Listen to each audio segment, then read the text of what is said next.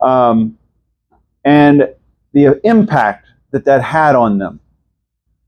We this morning have um, taken the bread and eaten it.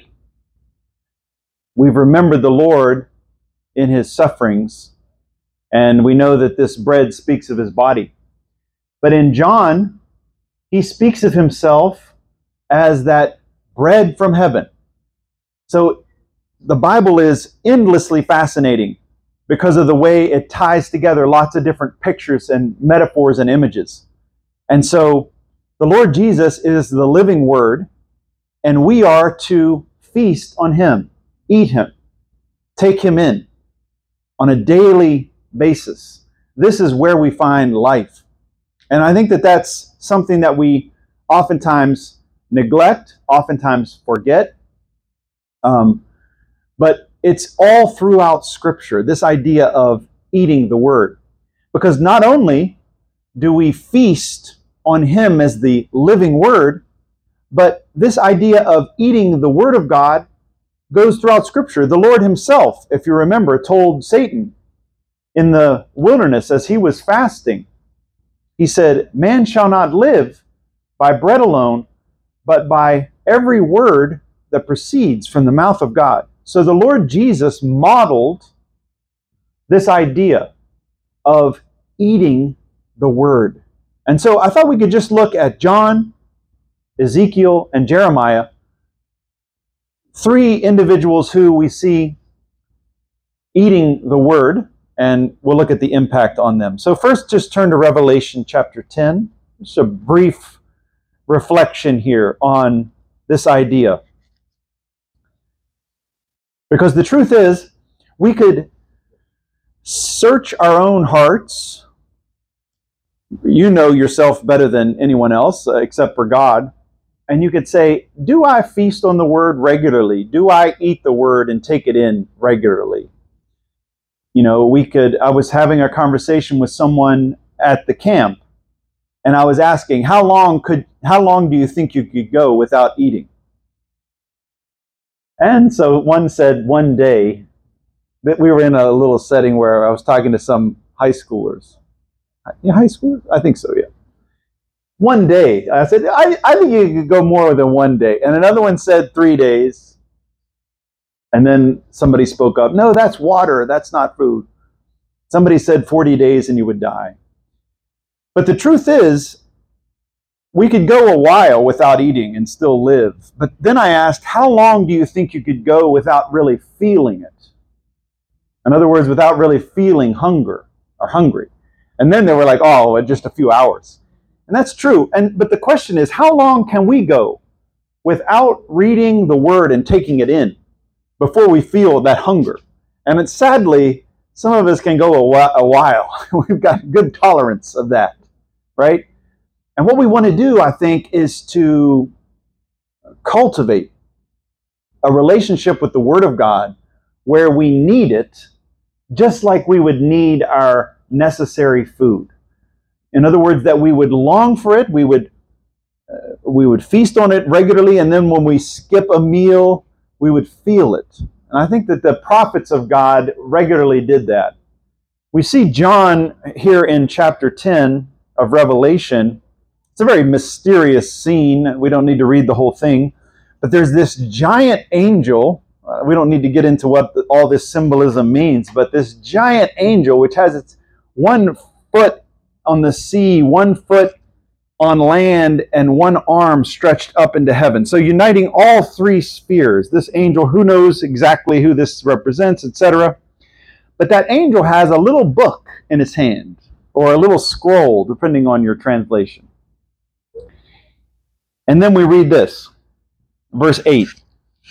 Then the voice which I heard from heaven spoke to me again and said, Go take the little book which is open in the hand of the angel who stands on the sea and on the earth. So I went to the angel and said to him, Give me the little book. And he said to me, Take and eat it, and it will make your stomach bitter, but it will be as sweet as honey in your mouth. And then I took the little book out of the angel's hand and ate it. And it was as sweet as honey in my mouth. But when I had eaten it, my stomach became bitter. I love this scene because I think that John, if I was John, I would be terrified because this angel is giant, right? It's this huge being.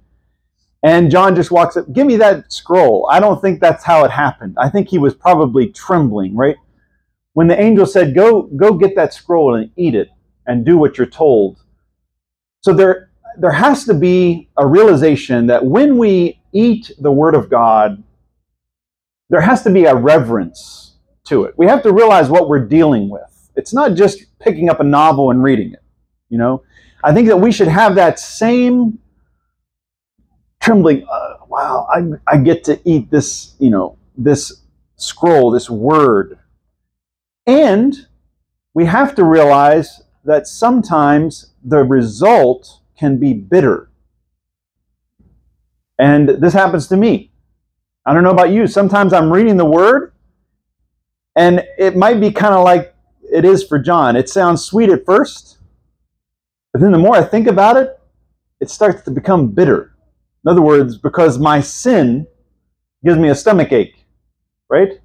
If I read something in the Word that says, think of others more than you think of yourself, right? Or consider the interests of others above your own. I'm like, doesn't that sound sweet? I could put that on a bumper sticker. I could do a little needlework and have that on, on a pillow. That sounds beautiful. But then the more I think about it, and the more I see how I do not live up to that, it can have this kind of bitterness. We can't run from that, right? And we know that many of the things John was shown in this vision involve judgment and involve terrifying things. And so part of eating the word is being willing to endure that bitterness. You know, it reminds me of the an episode or an aspect of the law where and again just for the sake of brevity just to summarize from the book of numbers where if a woman was accused of adultery um, the the cur- the charge would be written out on this tablet, and they would scrape the word into a bunch of water, and she would drink it. this is really fascinating, right? It's in I think Numbers five or something like that. And she would they would scrape the word into the water, and she would drink it. And if she was guilty of that sin, it would become bitter in her stomach, right? And it would actually lead to pain and implications for future childbearing? And if she wasn't guilty, it would have no effect, right? I think that p- part of what's happening in Revelation is this idea that when we take the word in, if we're guilty of that sin, it causes that bitterness. And that's part of what it means to eat the word. But thankfully, that's not the only effect it can have. If you can turn to Ezekiel chapter 2, Because, of course, when John is writing Revelation, he has his, his mind is filled with Ezekiel, right? We see many of the images coming up drawn from the book of Ezekiel. The Holy Spirit knits together the entire word. And so you can't read Revelation without also reading Ezekiel's prophecy. And we know right at the beginning of Ezekiel's prophecy, he's told the same thing to eat the word. Let's look at this scene really quickly here. This is in chapter 2. And let's let's look at 9. 2 verse 9. Well, step just a little bit back. Verse 6. And you, Son of Man, do not be afraid of them, nor be afraid of their words, though briars and thorns are with you, and you dwell among scorpions. Do not be afraid of their words, or dismayed by their looks, though they are a re- rebellious house. So there you have their words, the words of the people. And then in verse 7, you shall speak my words to them, whether they hear or whether they refuse, for they are rebellious. But you, Son of Man, hear what I say to you. Do not be rebellious like that rebellious house. Open your mouth and eat what I give you. Now, when I looked, there was a hand stretched out to me, and behold, a scroll of a book was in it. And then he spread it before me, and there was writing on the inside and on the outside. And written on it were lamentations and mourning and woe. Then in verse 1 of chapter 3, Moreover, he said to me, Son of man, eat what you find. Eat this scroll, and go speak to the house of Israel. So I opened my mouth, and he caused me to eat that scroll. And he said to me, Son of man, feed your belly and fill your stomach with this scroll that I give you.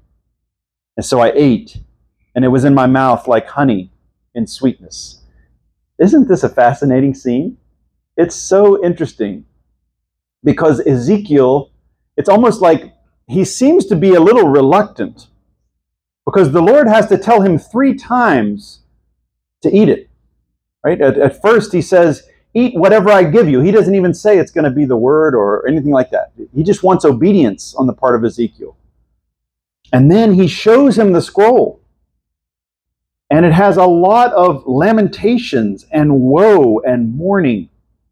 And Ezekiel, it's almost like, I don't know if I want to eat it or not. And finally, he says, Feed your belly. In other words, fill your stomach with my word. But Ezekiel, surprisingly, when he eats it, he finds that it is like honey in sweetness. And so, once again, I think this is good for us to see. Sometimes reading the Bible can feel like taking your medicine right? It's like, oh, here we go, you know. Sometimes it, we can feel like I don't understand it. It's confusing. It's depressing, especially as we read some of the Old Testament and we see some of the story of man's failure again and again. It can be hard, like eating your vegetables, taking your medicine. But oftentimes, I think the Lord will surprise you with a sweetness if you are obedient like Ezekiel. If you will eat the word, you, you may be surprised in that morning session. Even, even though you're reading something maybe a little confusing or a little bit depressing or a little dark and, and, and painful, you may be surprised that the Lord will reward you with honey in your mouth. And then lastly, just flip back to Jeremiah Jeremiah the weeping prophet. This is Jeremiah 15.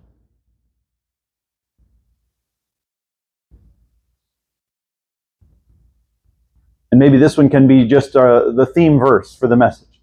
Jeremiah 15. So I said he's the, called the weeping prophet because he's always talking about how much how sad he is. If you read the book of Jeremiah again and again, he's flowing rivers of water and he's so uh, depressed and, and sorrowful. He lived through one of the hardest times in the history of the people of God. He lived through what looked like the dashing of all of their hopes. Um, the, the, the temple destroyed, Jerusalem burned, the people exiled. Think about how sad that is. And so Jeremiah is often called the weeping prophet. But then we have this, this word here in Jeremiah 15, 16, he's speaking to the Lord, and he says, Your words were found, and I ate them. And your word was to me the joy and rejoicing of my heart. Your word was to me the joy and rejoicing of my heart. I think for us, as followers of the Lord Jesus, the Lord Jesus who himself ate the word, he feasted on the word of God, and not just the good parts not just the easy parts, not just the sweet parts. He read and memorized, I'm sure, the entire book of Deuteronomy, the curses and the blessings, right? And so you and I, I think, should commit to eating the word, to feast on it regularly. Sometimes it might be bitter. Sometimes we might expect bitterness and get sweetness. But ultimately, we could say, like Jeremiah, that when we eat the word, it will be the joy and rejoicing of our heart. Let's persevere in reading the word regularly, developing that daily habit, memorizing the word, and meditating on it, that we might grow strong in the Lord for his work, and that we might be able to share the word with others that we come into contact with for his glory.